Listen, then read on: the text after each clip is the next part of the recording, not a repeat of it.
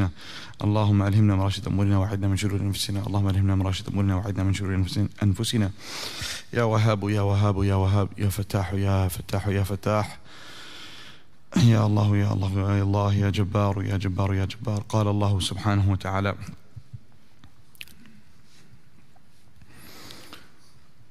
ليس البر أن تولوا, تولوا وجوهكم قبل المشرق والمغرب ولكن البر من آمن بالله واليوم الآخر والملائكة والكتاب والنبيين وآتى المال على حبه ذوي القربى واليتامى والمساكين وابن السبيل والسائلين وفي الرقاب. إلى آخر الآية. صدق الله العظيم. Beloved brothers and sisters and dear listeners, dear students, alaikum wa rahmatullahi wa barakatuh. Alhamdulillah, we have been speaking for the past few weeks on the famous uh, state, uh, uh, pieces of advice of Abu Hurairah of Rasulullah sallallahu alaihi wasallam to Abu Hurairah radiallahu anhu, in which he asked, uh, "Who is there who will uh, take advice from me and practice on it himself, and uh, teach it to others who will practice on it?" So Abu Hurairah radiallahu anhu raised his hand and said, "I will," and the Prophet sallallahu alaihi wasallam took his hand and uh, gave him five pieces of advice. So, we uh, one of the first weeks we focused on just the importance of how to deliver the message, the way the communication between Rasulullah sallallahu and Abu Hurairah anhu, um, and uh, the way he packaged it. That was uh, one week we spent on that, and then the statement. The first one was "Ittaq al-maharim takun abd nas." that fear Allah subhanahu wa ta'ala and you become the greatest worshipper. And then the second um, piece of advice that which we uh, spoke about yet last week was وَرَضَ بِمَا قَسَمَ اللَّهُ لَكَ تَكُنْ أَغْنَى النَّاسِ Become pleased with what Allah subhanahu wa ta'ala has distributed for you and you will become from amongst the wealthy, wealthiest of people or the ones who are most uh, self-sufficient. You won't need people. You won't need people. You won't need others, wealth, and you will be rich at heart. Um, so that was last week, and now inshallah we'll be doing um, the third wasiyah from the five. وَأَحْسِنْ لَجَارِكْ تَكُنْ مُؤْمِنًا And be kind to your neighbor, and do ihsan towards your neighbor. Go above and beyond what's due. تَكُنْ مُؤْمِنًا You will be a believer. So the aspect of uh, being kind to those who are around us, especially neighbors, uh, is what the Deen teaches us in so many places. Allah subhanahu wa ta'ala in Surah An-Nisa, ayah 36, Allah Azza wa Jal mentions, Worship Allah, wa'budullah, wa la tu- do not ascribe any partners with Him. وَبِالْوَالِدِينِ إِحْسَانًا Do ihsan towards your parents. Number one. Number two, بِذِلْ الْقُرْبَى relatives. Number three, yatama, orphans, number four, masakin, those who are indigent and poor, number five, waljar dhil qurba, those neighbors who are your relatives. Uh, number six, waljar al junub, that those neighbors who are um, not your relatives, wasahibi bil jam, and those who simply uh, are right next to you, whether eh, not maybe in their homes, but say at work, at school, and so forth. So we learn here that there are three layers of neighbors. The first one being who's got the most right is his, who is a, a relative, a Muslim, and your neighbor. This was very common before we came to this country. People used to live together, relatives and families used to live together in the same street, same neighborhood. Very normal, common occurrence that you would be staying next to your uh, relative. So a person is a Muslim, he's your relative, and he's your neighbor. He's got th- three rights. Third one is a Muslim neighbor uh, who is uh, not your relative, but he is still nonetheless your neighbor and, your, and Muslim. So he, this person has two, two levels of rights. And a third person is someone who is not a relative, not a Muslim, but is still a neighbor. So this individual would have at least one nisba and one uh, right up, upon us that is the right of being a neighbor. So this is one of the, um, I guess, sad realities of this life that we've lost that whole family connection that our earlier generations had for centuries. Everyone would be staying in the same area, same neighborhood, and would look out uh, for each other.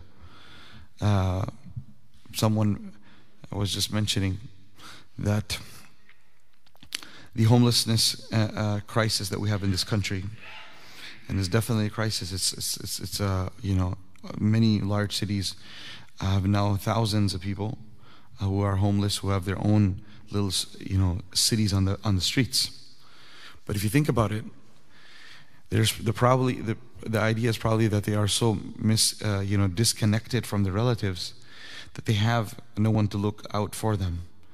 Um, if people are living in an area where you have relatives with one another, in one town, one village, the chance of this level of homelessness, where most of these people, for example, to, as I understand, many of these people had means, and they were they actually had a home or an apartment or somewhere they were living, and then either uh, something went really wrong in their life, uh, bad habits, or simply losing the job and not being able to get back in, etc.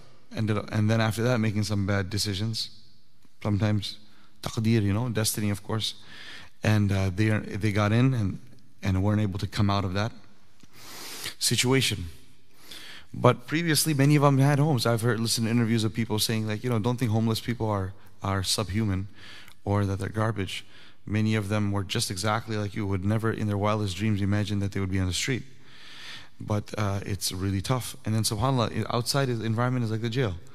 Even if a person yani, is clean, when he goes into the jail, the environment is such, and this seems like the most survival of not just the fittest, the survival of the, uh, the nastiest too, sometimes. So you have to just learn how to do crazy things in order to um, survive there. So the streets are really tough. So a person who doesn't have even bad habits, but the environment there is, is subhanAllah, so bad that a person, it changes a person. Right? May Allah protect us from this, this uh, state of affairs. I mean, so if a person were living in an environment in which they were, especially with he was with his uh, uh, yani Muslims or relatives, the chance of this happening would be much less. That someone was fine, had a house, then yeah, things happen. Sometimes you get you you you lose uh, your resources, etc. That's when people, your close relatives, will say, "Come move in here and stay here." Like many people from overseas, when they come to America, the first thing they do if they have a relative here, they go stay at their house. They have nothing. Last night, a brother told me he came to this country with twenty dollars, just a few year, a few months ago. Twenty dollars. Alhamdulillah, he stayed with his sister, and then now he's he is able to Alhamdulillah provide for himself, and you know things have improved. But he had a sibling that he was able to stay at their house. This is how it's supposed to be. That you you have people who are uh, your relatives that look out for you, and you know life moves on. But the problem in this country here is that the way people have come from different parts of the world, and uh, have completely uprooted themselves from their tribe, uprooted themselves from their community, uprooted themselves from their family lineage. Now they come here, they have no idea of in this entire country, especially after 100 years, no one knows who's related to who. No one knows. And so, someone who is uh, homeless in Los Angeles, he probably has, a, definitely, you're telling me they don't have first cousins?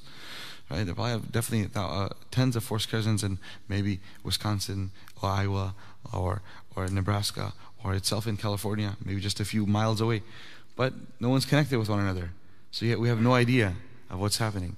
When we see this situation, we don't see too many immigrant Muslims out there on the street. But you begin to think what may happen to this our Muslim community in the next you know hundred years, because we have become fragmented so much, and we have become so disconnected, and uh, no one really knows each other, uh, and uh, the idea of memorizing family trees and meeting with everyone that is um, not very common anymore.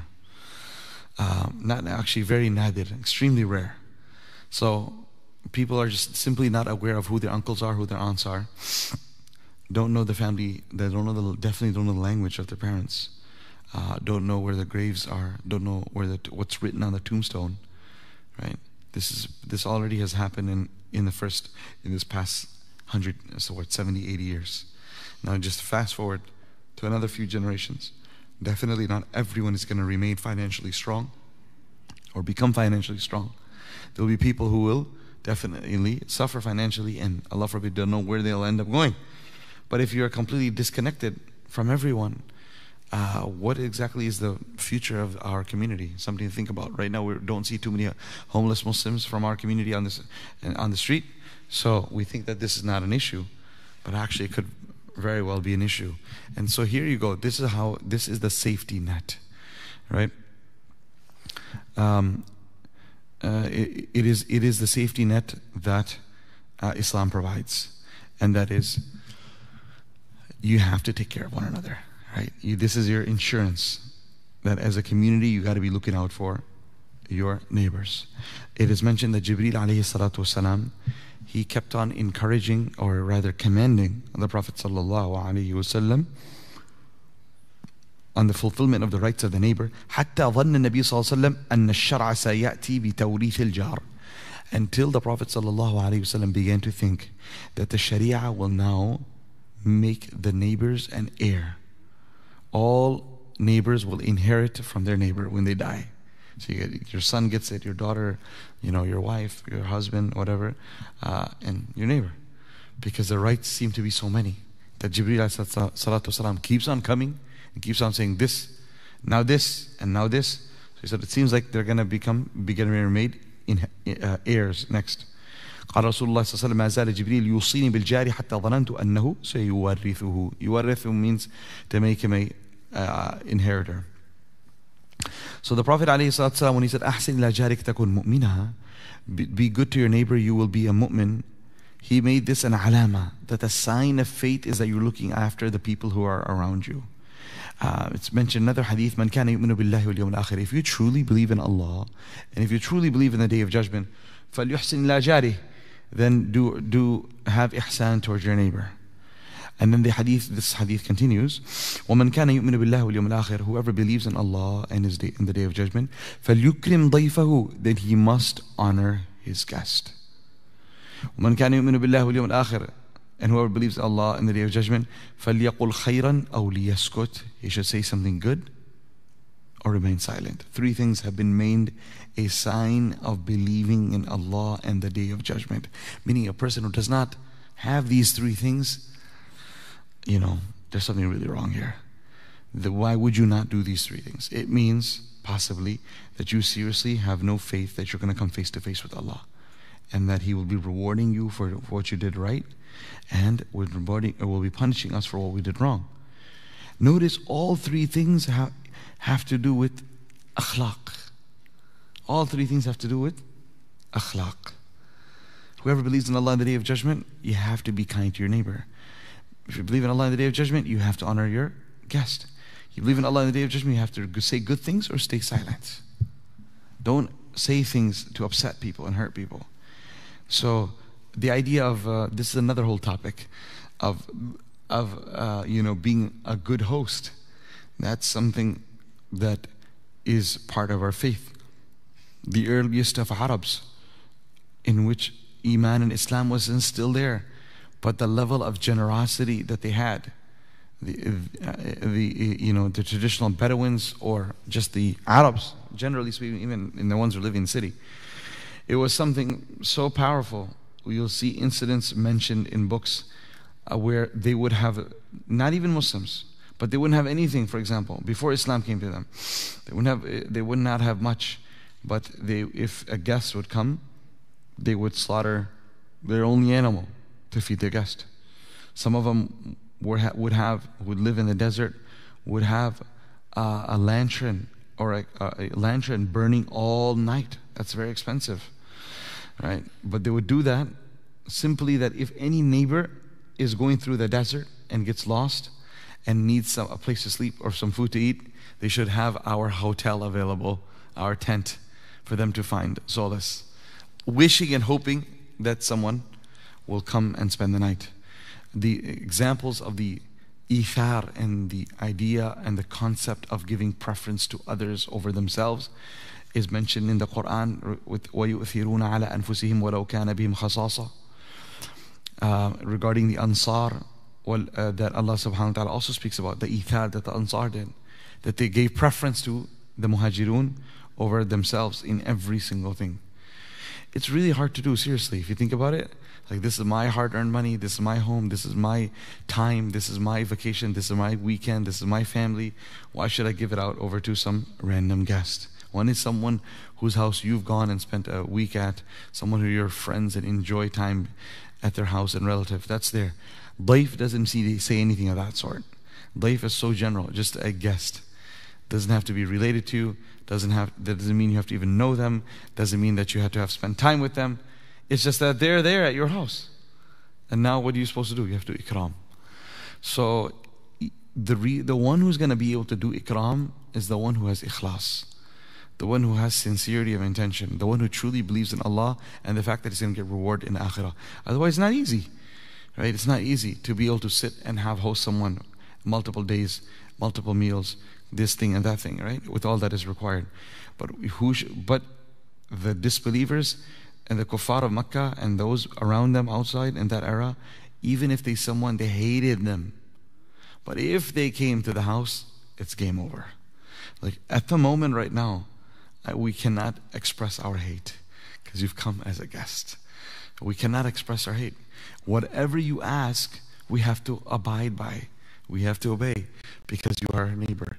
And the nisbah, the way you've come right now, is as a guest. So all that baggage, we're going to throw out. So this was an amazing trait of theirs that they had the ability to compartmentalize all of that anger, frustration, hatred towards a person if they came as a guest. And unfortunately, this is also becoming a losing trait within our community. It becomes a burden for us to host people in our homes or to invite them, etc. Although, alhamdulillah, the houses continue to become larger and larger. But the, the heart is becoming smaller and smaller. Now we don't have just one kitchen, we have multiple kitchens in the house. And we have all sorts of, uh, you know, uh, uh, you, you don't have a firewood to cook. You have gas stoves, which can cook within, you know, minutes, something. Uh, we have dishwashers, of course. We have multiples ovens and stoves, uh, and mashallah, we have all different types. of air fryers now, right? And we have, of course, microwave. Can't forget that. Um, and other ten other you know utensils and machines available in the house. Uh, the um, you know scratch resistant pots and Teflon pots. Everything was just so quick and easy. Um, I remember visiting overseas uh, in India, and uh, uh, you know some guest, some you know guest had come, and I saw the household where we're staying at. We're preparing there's, first of all, there's no light. So now they had a lantern in the kitchen. And then you're trying to find those matches to light up the stove. Okay, then it's winter time and it's cold. And there is no obviously central heat, nor is there any uh, uh, uh, uh, you know, insulation.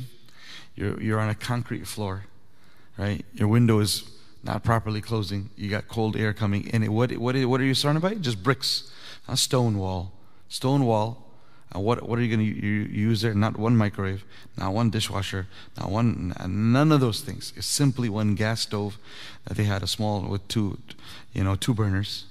They lit, they, they turned, they switched, uh, they, they light it with a lighter using a lantern or something of that sort because the light goes out too. And cooking.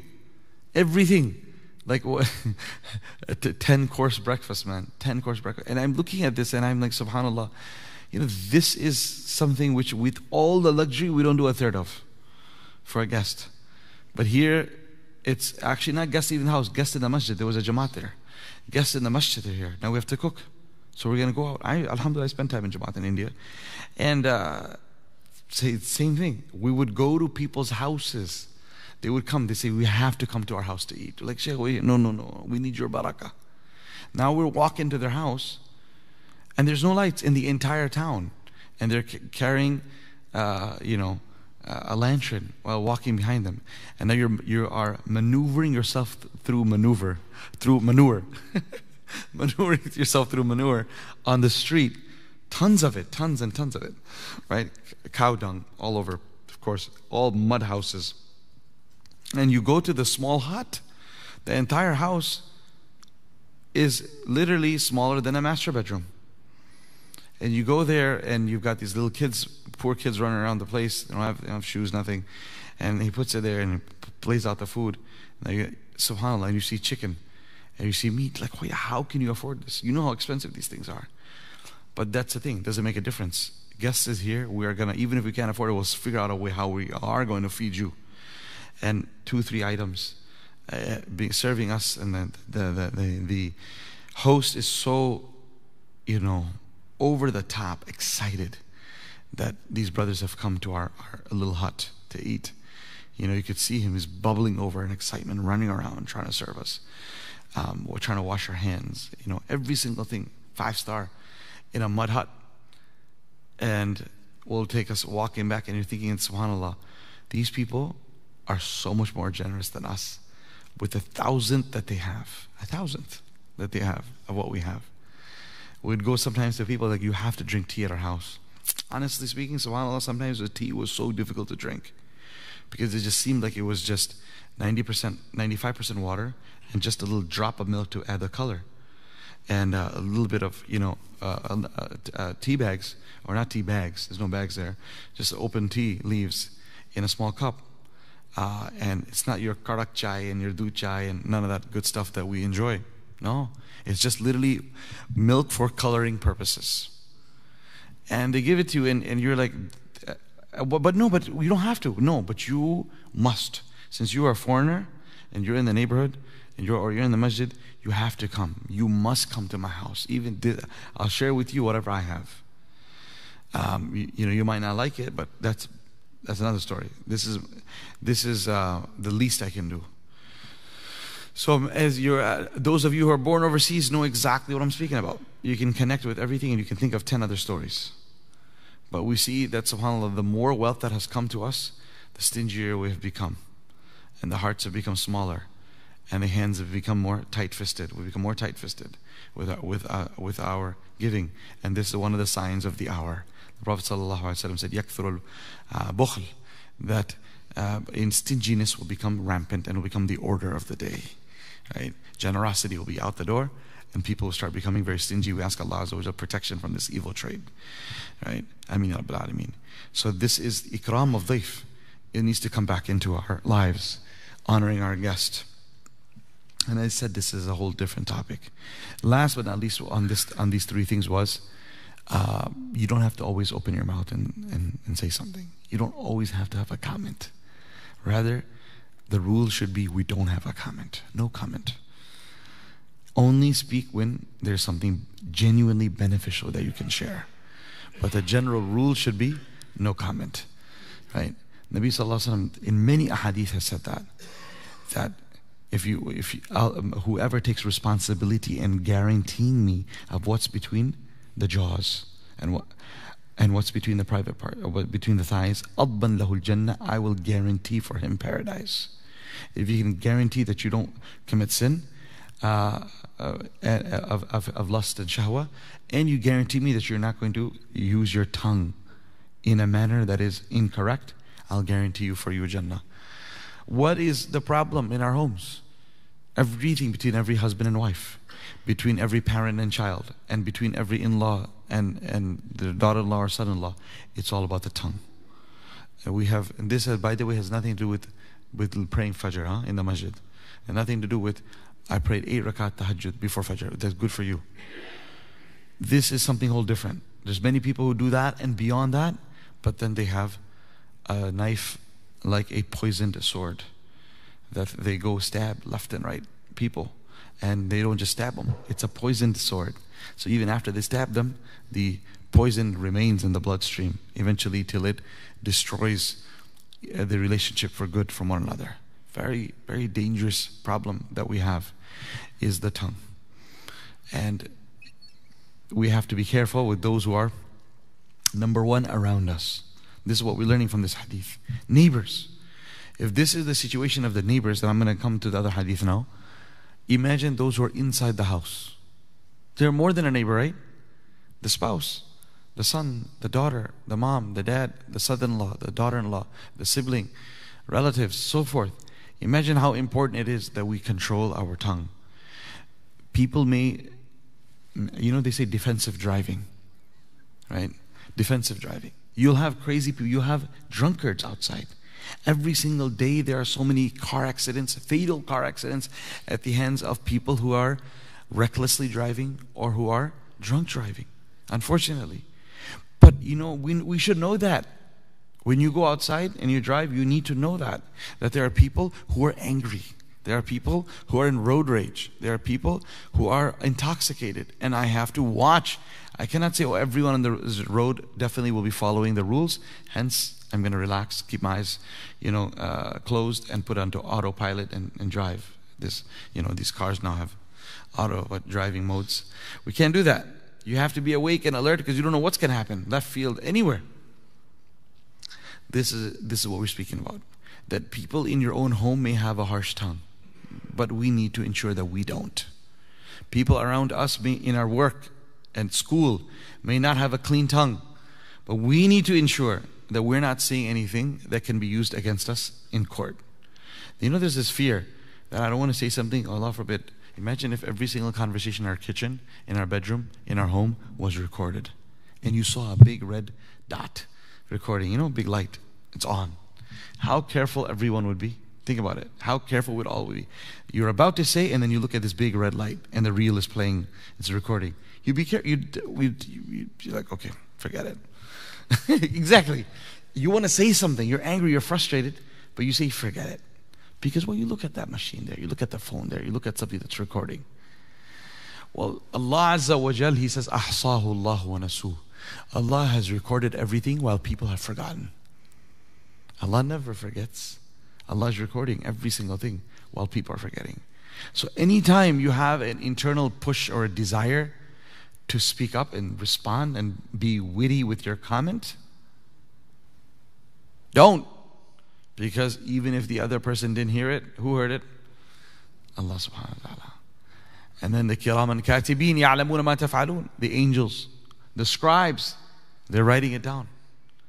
It's all about the tongue, brothers and sisters.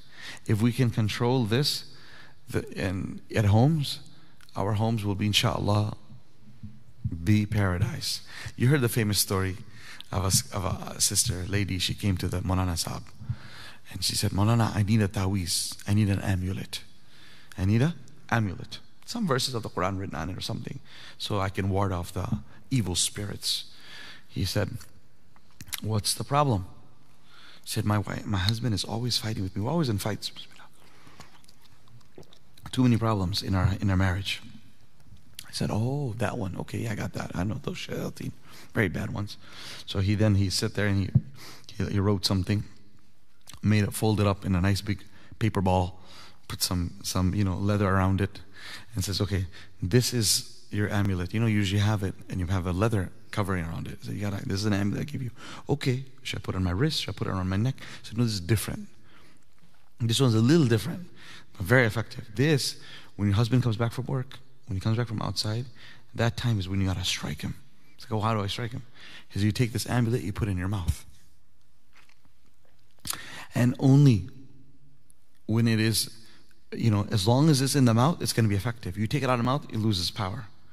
So, but, but then how am I supposed to speak? Exactly. If you, you, you put it inside there, and only in very extreme cases where you really feel like, okay, this is so bad that the amulet can stop working, but I got to speak up. Then you take it out. You say what you got to say, and after that, you put it back in. And maybe, maybe sometimes you can say certain things, but it'll be a little painful because it's all around your tongue. But yeah, you got to keep this, otherwise, it's going to lose its effectiveness. Obviously, she took that amulet, went home, you know, very happy that the Maulana Saab gave her some beneficial tawiz. She comes back a week later, so happy, you know, imagine with sweets and everything, and said, Subhanallah, I cannot thank you enough. This, I got to tell all my other friends too. This ta'weez, this ta amulet, actually, it really works. This is so powerful. The husband, subhanAllah, all of a sudden he changed. Everything in our house has become so nice. Uh, and then he said, Yeah, inshallah, you can tell everyone. Of course, there was, there was nothing inside that amulet, right? It was just piece of, empty piece of paper. But what happened? You got the joke, you got, but it's not the joke is real. Is that someone needs to know how to shut up. If someone keeps quiet in the house, then things will automatically come right. But you have two people blaring at each other, going at each other, then naturally, even a beautiful large mansion will become a garbage dump, right? Will become it'll be it'll be worse than it'll be less safety and security and peace than a tent on the street, because there's people going at each other all the time. So we there was a time once upon a time that marriages lasted so well so well for decades. Why was that? Because people knew how to stay quiet. Someone knew. I'm not saying both. At least one person knew how to stay quiet. And uh, that uh, taweez we need to get back into the houses. Right? Everyone needs to have one available at home to put it into your mouth or your spouse's mouth, meaning to stay quiet. And that will, uh, inshallah ta'ala, help assist us to overcome a big chunk. Do we not deal with the real issues? Yeah, but when someone is screaming their head off, that's not the time to deal with the issue. This is just going to be called a head on collision. That's what it's going to do. You deal with that issue afterwards when there is calmness in the home and there is peace at home and when some all the anger is is been uh, you know extinguished then you can discuss things in a cool-headed manner. But today uh, the boy and the girl both say i don't need you. It is you know there was a mutual dependence that used to happen before. I need you you need me. But nowadays it's no it's mutual independence. I don't need you, you don't need me. This is happens to be good to be for our taxes, maybe, or so for some other reason, uh, for you know, for our careers. Yeah? Many say we are married for our careers, but uh, uh married for um, uh, you know, for for for political reasons, etc. But when it comes to um, be anything beyond that, everyone is saying, "I can find another ten besides you." This is the attitude. The attitude of, I can find another 10 girls or I can find another 10 boys, it's, I don't need you. So when boys and girls both start thinking along these lines, then we have a problem. Where does this come from, this thought process? What do you think? The parents and society, of course. But the parents are not sending off their children saying, you know what? I'm locking the, you lock the door on the way out. You're not coming back. This you have to sort out. You're going to figure this out. Don't, don't think that every single small thing, halas, that we're going to send a limousine to pick you up, or we're going to extract you, or, or, you know, you come back and say, I don't like her. I'm done. This is ajib stuff happening in our community right now. After right, the whole court, the whole process, the rishta process happening after one, yani many months, and then after marriage, I don't like him. He does. I don't like his looks, or um, you know, uh, what you call it, I don't like her looks or fulan, like random stuff like that. What is this? What are you talking about? Now you're stuck with it. Make it work, right? Buyer's remorse, they call it, right? So this, this seems to be a big uh, syndrome right now. Marriage, marriage remorse. A person gets married and then after that starts seeing all this. No, we have to make it work. If you make sabr and you make it work and you make shukr and you thank Allah that He's given you something and then you make lots and lots of dua, and you you know you work on your habits, you work on their habits. You read Surah Al-Baqarah in the home, like we spoke about in the Khatir a few days ago. Inshallah, there will be improvement. But if a person just says, "No, oh, this doesn't seem to work," forget it. Hey, let me take this water bottle. Oh, give me another one. Then this is going to become a joke, and we are living in an era of of tamasha right now. Joke. That's how the level of marriages are falling apart everywhere, left and right. Who? All of you sitting here, you probably know tens of people who are already divorced, and who are young and those who are uh, yani, you're wondering like okay it's just been people are so people are dying to get married they're finding so difficult to find a spouse and then those who are they're dying to get divorced what kind of ajib society we're living in.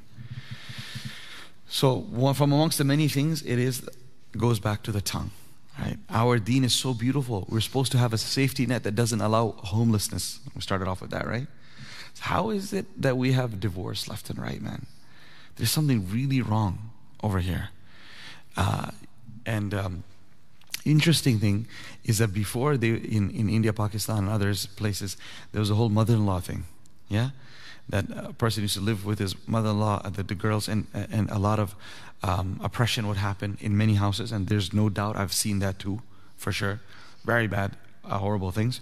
But nowadays, all the many of the young couples they don't live with their parents. Now, why can't you get along? You keep on blaming the mother in law and the father in law.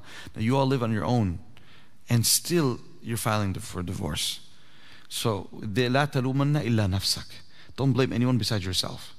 You cannot sit there being blaming, uh, you know, this one and that one. The issue is we have no sabr. we have no tahammul, we have no patience, we're not forbearing, we are full of ourselves. We don't feel that there's ever a problem within ourselves that we need to improve on. We become narcissistic and arrogant and condescending to everyone else. All of these gathering of evil spiritual diseases are leading to uh, a massive rate of divorce. And I would wake up to all those young men and women who are listening to me to say it's happening. Over one third of marriages end up in divorce. Over one third of Muslim community. Think about that. For every third nikah you attend, there's one divorce. And if you don't attend, then still for you know, if there's you know like a, uh, uh, you know three in, in one day, that's very normal. Sometimes there's one some masjids they're like five six on Friday. You know, some of the larger masjids. So th- imagine that if there's six of them, subhanallah, two of them are gonna be in, are, are gonna fall apart. The rate. So don't think, oh, this is not me. I think that's a pretty crazy percentage. Don't you think so? One third. So we need to not put our guard down. If you are not married or you are married, either way, please think twice before you speak. And before you get into marriage, too, get counseling done. Definitely do premarital counseling. Understand what marriage entails. This is not like, oh, let me just ride a bike. You know, people jump on. But that's what happens. If you just jump and ride a bike and you have no idea what you're doing, Allah forbid, some horrible things can happen. Even with people who know how to ride it, horrible things happen.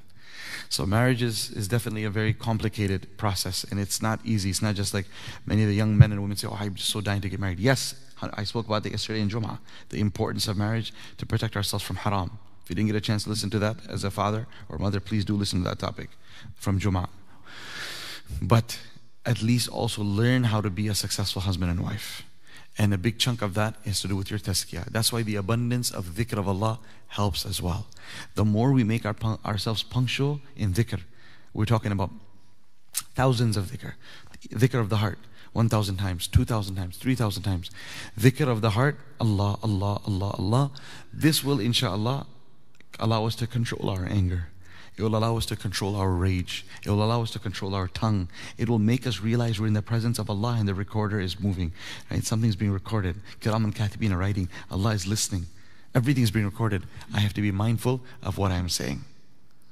This is what needs to come into to our homes. Um, let me quickly go over some of the rights now of what we need to ensure when dealing with our neighbor Muslim or non Muslim, relative or non relative. If this applies to the neighbor, then of course, Bidarja awla, for sure, it applies to those inside the home our spouse, our family, our siblings, so forth. Number one is Raddu Salam wa Ijabatu is responding to the salam. First, say initiate the salam. If they don't initiate, if, you, if they didn't say the salam, then respond to it. Nabi والسلام, has said this is the right of a Muslim upon a Muslim. يُسَلِّمُ عَلَيْهِ إِذَا لَقِيَهُ That he says salam to him when he meets, when he sees him. This is one big issue. Again, salam. How many fathers and mothers say, my kids, they enter the house, don't say salam. Can you please speak about this? All the time I hear this.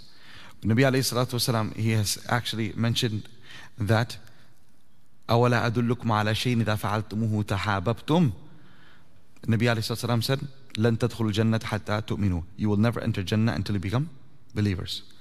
ولن تؤمنوا حتى تحابوا. You will never become true believers until you love one another. Shall I not tell you something that will allow you to love one another? And the Prophet ﷺ uh, then responded, explained further by saying, أفشوا السلام بينكم. Make salam common amongst yourselves. So the one of the first things to bring muhabba between husband and wife and in-laws and, and siblings and parents and children is salam. Right? Bring now the other person you're saying, oh, they're not saying wa alaikum assalam. No problem. You do your job. This is what we learn. Uh, we ourselves, we have to do our job. We talked about Surah Al-Baqarah the other day. I said everyone ideally should be reading Surah Al-Baqarah together in the house. Together, collectively. But you can't convince other people to do that. You do it yourself. Read it out loud and inshallah, after a few days and a few weeks, Allah subhanahu wa ta'ala will soften people's hearts and they'll come and join you. Number two, the Prophet ﷺ said, Kaful adhan, yani, uh, the Prophet ﷺ spoke about keeping our neighbors safe from our harm. Uh, the, uh, once the Prophet ﷺ said, Wallahi la yu'min, Wallahi la yu'min, Wallahi la yu'min. I swear by Allah, he is not a believer. I swear by Allah, he's not a believer. I swear by Allah, he's not a believer. Oh my God, three times. Nabi Sallallahu Alaihi is swearing by Allah. He is not a believer. And Nabi, they said, Ya Rasulullah, who is that? He said, Al-jaru la ya'manu jarahu bawa'iquhu. Al-jaru la ya'manu jaruhu bawa'iquhu. That neighbor whose neighbor is not protected from his harm. जो पड़ोसी दूसरे अपने अपने पड़ोसी को अपने अजियत से महफूज नहीं रखेगा तीन दफ़ा हुजूर ने कसम खा कर कहा वो मुसल वो cannot be a believer cannot be a believer cannot be a believer if this is a neighbor then what about the one in the house so people are so excited about their tahajjud and their tilawat of the Quran and mashallah their umrah and their hajj and all these amazing things but hey if we're misusing our tongue uh, it's going to nullify all of this what is he saying here not a believer three times the Prophet ﷺ said another hadith, لا يدخل الجنة. That person cannot enter Jannah. They cannot enter Jannah. من لا يأمن جاره بوائقه, whose, whose neighbor doesn't feel safe around him. Does not feel safe from his uh, tongue and so forth. Another hadith, the Prophet ﷺ said, yeah, a man came, he said, Ya Rasulullah, there's an, a lady يذكر من كثرة صلاتها وصيامها وصدقتها. People talk about how pious she is. She prays a lot, she fasts a lot, she gives a lot of charity. What else you want? غيرها, however, she got one problem. أنها تؤذي جيرانها بلسانها. She has a harsh tongue, which she uses to harm those who are around her. قال هي في النار. He said she is going to go to Jahannam. Done. He said it. She's going to Jannah. Ya Rasulullah, she's got a lot of salah, a lot of fasting, a lot of sadaqah. He said, going to hellfire. Ya Rasulullah, there's another lady, يذكر من قلة صيامها. The people even talk about the fact how little she fasts, how little charity she gives, how little she prays. يعني نفل not the فرض وأنها تصدق بالأثوار من الإقت ولا تؤذي جيرانها بلسانها she gives you know charity um, whatever she can small things also anything she gets she gives and number two she does not hurt her neighbors with her tongue قال هي في الجنة he says she's going to Jannah this hadith is very clear on the fact that our nawafil is not sufficient to get us to paradise. A person needs to ensure that their tongue is, is safe from others. Okay, now before our neighbor starts cursing us, guess what? Before that, you have the curse of Allah. An instance happened during the time of the Prophet. A man came. He said, he said, Ya Rasulullah, my neighbor is a big problem for me. So the Prophet ﷺ said اطرح متاعك على الطريق أو في الطريق he said throw the, your luggage throw your things on the street فطرحه he went in through his belongings some of his belongings his own belongings on the tree on the uh, pathway street so what happened people started passing by the street and when they saw these random you know uh, things blocking the road on the street, they began to curse him. They're like, which, which guy did this? Put his things on the street. No common sense. And he started saying bad things about him. So he came to the Prophet ﷺ, the man again. And Rasulullah said, Okay, what's wrong? He said, Ya Rasulullah, I have a big problem. I've got a bigger problem. I am suffering at the hands of the people. He said, وَمَا لَقِيتَ مِنْهُمْ What are you suffering? He said, يَلْعَنُونَنِي they are cursing me. What did he do? He threw his things on the street. قال فقد لعنك الله عز وجل قبل الناس. He said, people are cursing you now, but, the, but Allah had already cursed you before that. قال فإني لا أعود أبدا يا رسول الله. He said, I will not go back to this sin again يا رسول الله. قال فجاء الذي شكى إلى النبي صلى الله عليه وسلم فقال له النبي صلى الله عليه وسلم ارفع متاعك فقد أمنت أو فقد أمنت أو كفيت the one who complained to the Prophet صلى الله عليه وسلم he said what should I do now the Prophet صلى الله عليه وسلم said pick up your luggage indeed you have been saved from the shar and the evil of the, of the people the reason the Prophet ﷺ did this, he wanted to explain to, this, to the Sahaba here that you, you, you know, when you do something wrong, uh, whether it's disregard to a neighbor or whether it is polluting the street or something else, the anger of the people is preceded by the anger of Allah. It's not just that the people are angry at me. You know, people usually say, I don't know what's wrong with this guy. He's mad at, mad at me. Well, if you do something wrong, guess what? Allah is angry at you. Then, secondary, you should be worried about people. The first is Allah is angry. If you say, I don't care about him, well, you don't have to care. Fine, don't care about him. But what about Allah? What are you going to do about that? Allah subhanahu wa ta'ala is the one who is upset. And we have to be uh, careful about that. Number, th- number um, three is that when that neighbor himself acts in a harsh manner with us, then do sabr, do tahammul, and do not respond. Even if they are mean with us, the neighbor, try your best. Uh, Hassan Basri is mentioned, لَيْسَ حُسْنُ الْجَوَارِ كَفُّ الْأَذَى Being a good neighbor is not that you simply do not harm your neighbor. حُسْنُ الْجَوَارِ الصَّبْرُ عَلَى الْأَذَى A good neighbor is the one who actually is patient when the neighbor is bad with him. That's what it means being a good neighbor, not that you are simply protecting them from your harm. A man came to Abdullah ibn Mas'ud. He said, Ya, oh Abdullah, inna li jaran yu'dhini. I have a neighbor that harms me. وَيَشْتُمُنِي Curses me. وَيُضَيِّقَ عَلَيَّ And he makes my life difficult. فقال ابن مسعود اذهب Go, go, go from here. فإنه عصى الله فيك فأطع الله فيه.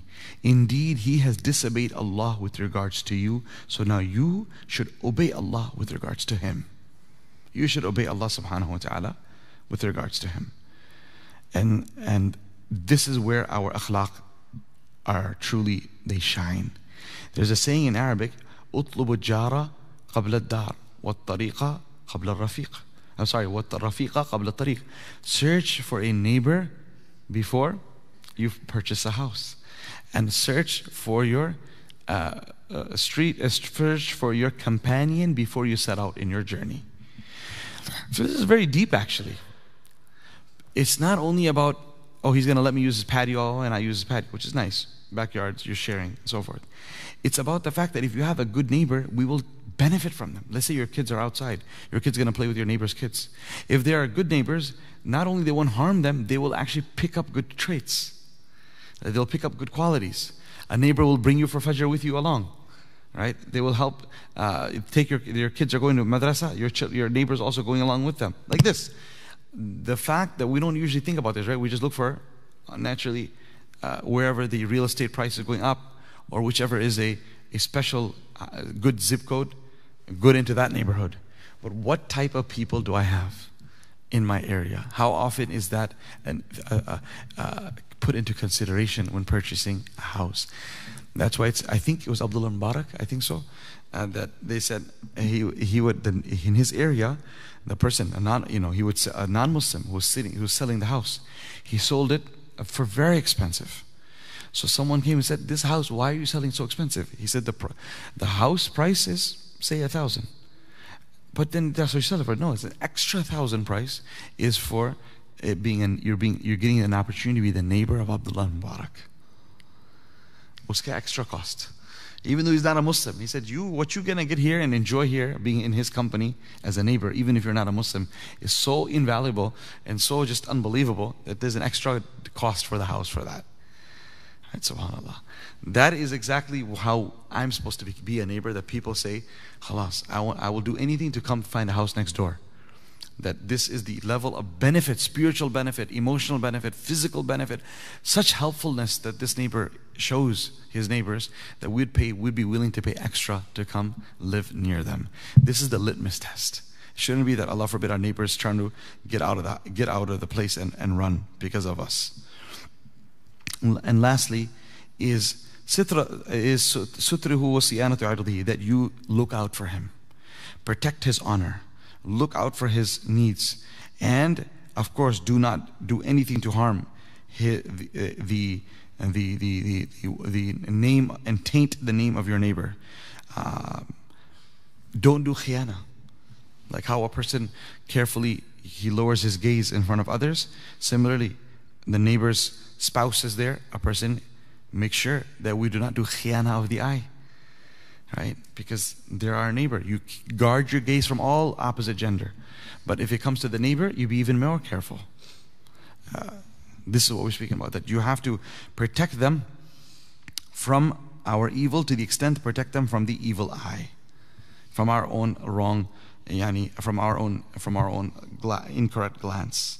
And we need to be a well wisher for them. If something comes across and there is benefit for your neighbor, you need to tell them that. Even if it doesn't make a difference to you. But always look out for your neighbor's needs. We ask Allah subhanahu wa ta'ala that He grants us the ability to bring all these beautiful good qualities that were mentioned within ourselves. And may He allow us all to constantly work on our improvement. May He allow us to use our eyes to focus on our uh, faults. And if someone guides us to our faults, may He allow us to become open and understanding for us to focus on that. And may Allah subhanahu wa ta'ala allow us to work on our akhlaq and make our akhlaq like the akhlaq of Rasulullah. May Allah protect our neighbors from our harm and protect us from their harm. And may Allah subhanahu wa ta'ala improve the relationship between all members of the household. And may Allah subhanahu wa ta'ala allow all those who are not married to be able to find the very best of spouses, those who are married to allow their, their marriages to flourish. And inshallah ta'ala to uh, improve in every sense. Ameen. Do we have any um, questions before we conclude with dhikr and dua? Yes.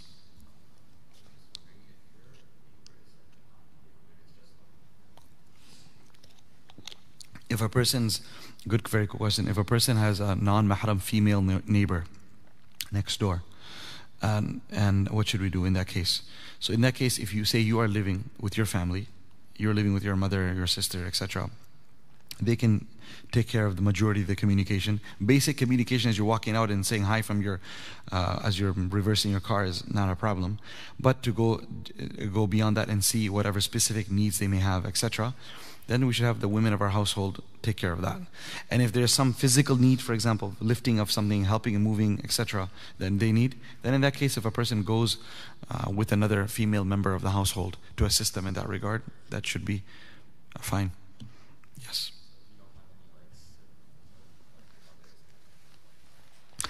I mean, if a person is living alone, and then in a male living in one house apartment, a female living in another apartment next door, then I mean, most of the time, yani, not much is required. But yeah, you this is not, I would say, the best time for you to say, hey, I cook these uh, every single day. You're setting your cooked items next door and uh, and saying, let me know if I need to add more salt in this or is the pepper great, good enough or not. This is where the fitna starts.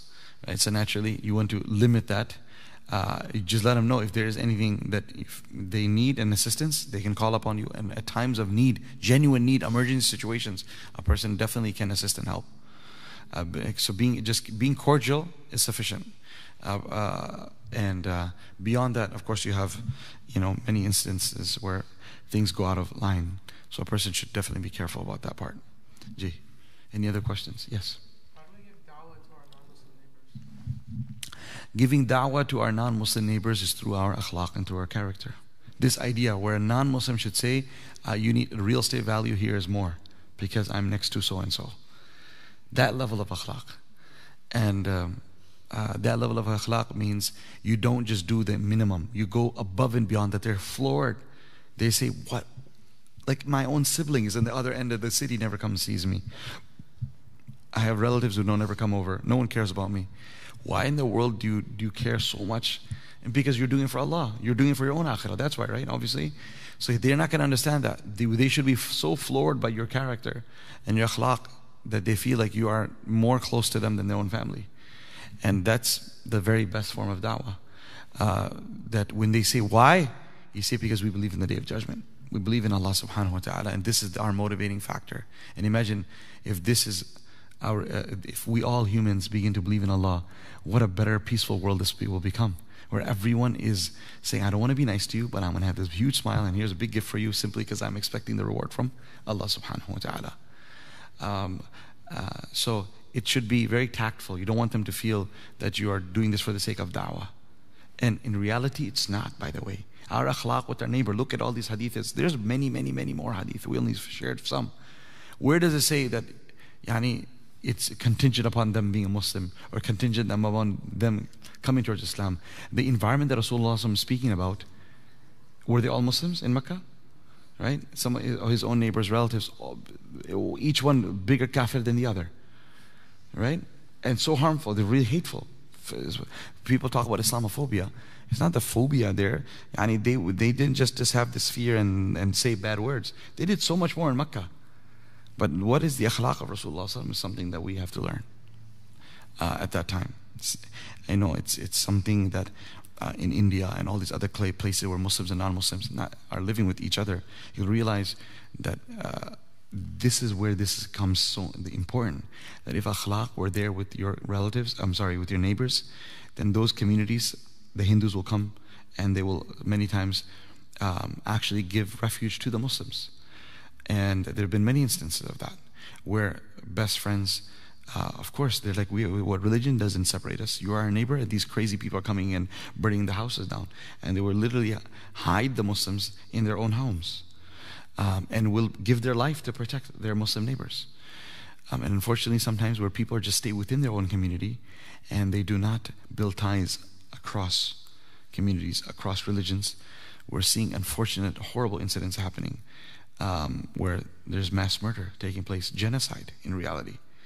So this is why ulama have been speaking about these topics for a long time. Even in Africa, many ulama have come and said, in South Africa where I studied, that if you do not take care of your relationship with your neighbors, when, when there will be xenophobia and people will start uh, fighting back against all immigrants, your mansion will not protect you. They'll burn it down. They'll shoot you. Really, because this is exactly what's happened in many other parts of Africa. When there was this wave of xenophobia, and everyone's like, get rid of these immigrants. They've ruined our, our, our homes, they've ruined our country. Everything uh, fell apart. They didn't care who you were and how well established you are. So, ensuring that we have a relationship with our neighbors is, is super important. G. Okay, inshallah. Um, we, our, our programs, inshallah, Tafim uh, uh, a, a, weekend program will begin today at 10 a.m. Uh, we have three classes, inshallah, that will be taught this fall semester on Saturday. The fiqh of Salah, part one. The tafsir of the surahs of Salah, which is the last 10 surahs in Surah Fatiha. And number three, purification of the heart, which is the Arba'in fi Usul al-Din of Imam Ghazali. A really beautiful book, Purification of the Heart. Three classes will be taught by Mufti Nu'man Khan, who uh, did his ifta in Dawrat al-Hadith in Darul Deoband, original studies, and before that in Darul New York. And he's moved to town from Minnesota. And alhamdulillah, he'll be teaching this class. You'll have an opportunity to sit with him for all three classes. And we have break, we have some snacks in between for you to spend time with your classmates and get to know the teacher and learn from them outside of class as well. The Sunday track, we have um, uh, the history and the development of fiqh. How did fiqh start? And how has it reached us? And, and, how did it develop throughout the ages? Introduction to hadith sciences. You want to know what mawdu' is, you want to know what sahih is, you want to know what da'if is. You want to know how did you go about classifying all this hadith? How, what is the proof of hadith being authentic? All of that. And number three, aqidah part one, especially the oneness of Allah, belief in the existence of God, how to refute atheism, all of that is in Aqidah Part 1. So this will be taught by our full-time uh, teacher and colleague of ours, Maulana Farhan Sharif. Uh, inshallah, we'll be teaching all three classes on Sunday. So this is a great opportunity for our brothers uh, to benefit in, in, in, person from them. Sisters, there's class for you as well in person at Darussalam, as well as the classes are all live streamed and recorded from wherever you are in the country um, and or across the globe, and you can listen in. Number two class that will be starting uh, in September will be our Sunday school, ages 6 to 16. Uh, you can go visit the website and inshallah register for these um, uh, courses. If there's anyone, uh, it's actually, we try to make it extremely affordable. Uh, compared to anything else that's out, you know, maybe available elsewhere. But uh, if someone is not able to pay for it too, then you know, if someone has some needs, we still don't want to, we want to make sure no one gets deprived. If genuinely a person doesn't have the means uh, of that, and Allah, may Allah make it easy for you, then, you know, you can send an email to the office and, um, and speak to them, figure out a, a, method of how to make that more affordable for you. But we want to make sure, inshallah, every single person does benefit. Mufti bin Hajj spoke about this extensively last Friday as well. The aspect of, of ilm, ilm, ilm. Our students, sons and daughters are headed back to university and college now. This is a perfect time for us to realize the importance of studying and have them attend these classes along with the parents themselves. Uh, and ho- hopefully through this, we will learn our basics. There's nothing fluff here. It's all important. Uh, we are spent 12 hours, 12 years in school, and then maybe eight, another eight years in college at least, all right, or sometimes even more. And how much, how many hours have we spent, or months have we spent studying the Deen? So I encourage you all, inshallah, to please um, uh, take benefit from that. We are looking for sponsors and hosts for Team Fajr. I've announced that a couple times at tafsir as well. So I don't think anyone has come up yet. Um, um, I make that request again for those who are listening online and those who are listening here as well. Inshallah, if you can let us know if you want like to host one other breakfast. Inshallah, now that Fajr is alhamdulillah a little bit later, we'll have and the students have come back as well. Uh, we'll have. Um, a, uh, you know, inshallah, bigger attendance. So please, if you are available to host a breakfast, please do so. Not only are we asking the payment of, you know, you can bring the food or you can pay three, four, five hundred or eight hundred, whatever the amount is, depending what you want to order. But beyond that, be a host, meaning you invite people. Say you're hosting a breakfast. Now look, by the time I'm finishing now, it's 6.50. We'll do the dhikr and dua, will be 7 o'clock. So, and you can have a 7 o'clock breakfast, not too too early. It's not like 4.45. So you can actually have your halwa puri, right, at 7.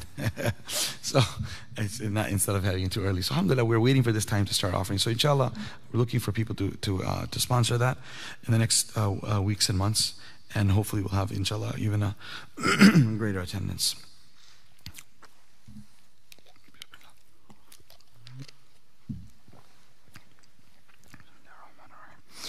لا إله إلا الله محمد رسول الله صلى الله عليه وسلم. لا إله إلا الله لا إله إلا الله لا إله إلا الله لا إله إلا الله لا إله إلا الله لا إله إلا الله لا إله إلا الله لا إله إلا الله لا إله إلا الله لا إله إلا الله لا إله إلا الله لا إله إلا الله لا إله إلا الله لا إله إلا الله لا إله إلا الله لا إله إلا الله لا إله إلا الله لا إله إلا الله لا إله إلا الله لا إله إلا الله لا إله إلا الله لا إله إلا الله لا إله إلا الله لا إله إلا الله لا إله إلا الله لا إله إلا الله لا إله إلا الله لا إله إلا الله لا إله إلا الله لا إله إلا الله لا إله إلا الله لا إله إلا الله لا إله إلا الله لا إله إلا الله لا إله إلا الله لا إله إلا الله لا إله إلا الله لا إله إلا الله لا إله إلا الله لا إله إلا الله لا إله إلا الله لا إله إلا الله لا إله إلا الله لا إله إلا الله لا إله إلا الله لا إله إلا الله. محمد رسول الله صلى الله عليه وسلم. صلى الله على محمد صلى الله عليه وسلم صلى الله على محمد صلى الله عليه وسلم صلى الله على محمد صلى الله عليه وسلم صلى الله على محمد صلى الله عليه وسلم صلى الله على محمد صلى الله عليه وسلم صلى الله على محمد صلى الله عليه وسلم صلى الله على محمد صلى الله عليه وسلم صلى الله على محمد صلى الله عليه وسلم صلى الله على محمد صلى الله عليه وسلم صلى الله على محمد صلى الله عليه وسلم صلى الله على محمد صلى الله عليه وسلم صلى الله على محمد صلى الله عليه وسلم صلى الله على محمد صلى الله عليه وسلم صلى الله على محمد صلى الله عليه وسلم صلى الله على محمد صلى الله عليه وسلم. صلى الله على محمد صلى الله عليه وسلم. صلى الله على محمد صلى الله عليه وسلم.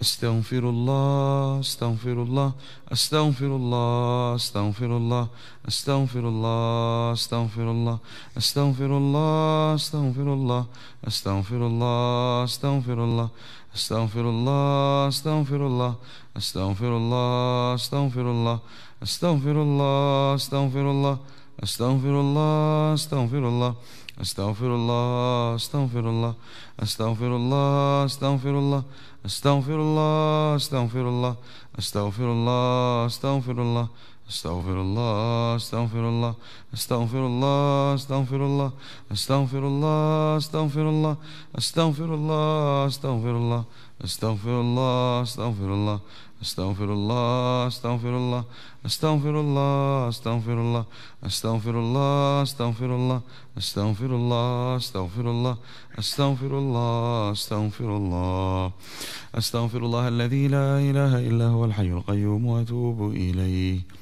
بسم الله الرحمن الرحيم. اللهم أنت السلام ومنك السلام وتبارك يا ذا الجلال والإكرام.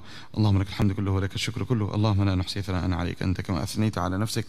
اللهم يا حي يا قيوم. اللهم يا حي يا قيوم. يا أحد الصمد الذي لم يلد ولم يولد ولم يكن له كفوا أحد. يا حنان يا منان يا بديع السماوات والأرض. يا ذا الجلال والإكرام والعزة التي لا ترام. يا حي يا قيوم. يا حي يا قيوم. برحمتك نستغيث. أصلح لنا شأننا كله. ولا تكلنا إلى أنفسنا طرفة عين.